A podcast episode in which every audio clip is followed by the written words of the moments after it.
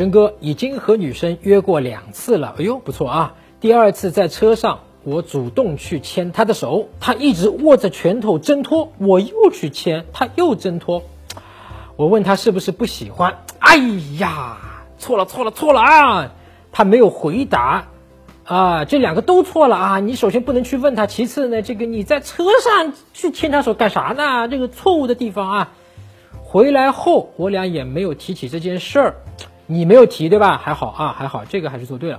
迷上我这个教程也没有说过这种情况，我不知道这是什么意思。我接下来该怎么做？首先啊，女生两次单独答应跟你出来约会，我们已经之前有过一期节目讲过了，这这就是判断女生喜欢你跟你有没有戏的十一个标准，这是排名第一个，是女生是喜欢你有戏的，对吧？否则她没有必要出来跟你单独约会。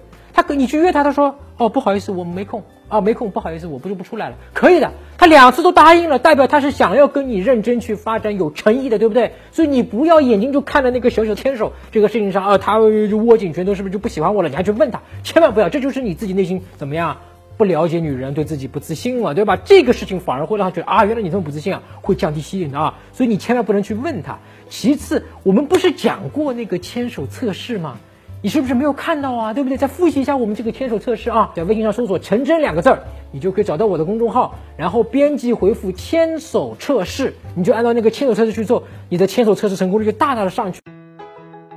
搜索微信公众号“陈真”，打开微信，点击上方搜索，输入“陈真”两个字，成功的陈，再点搜索，那个戴眼镜的呢，就是我，点一下这个人，点击关注公众号，你就加上我了啊。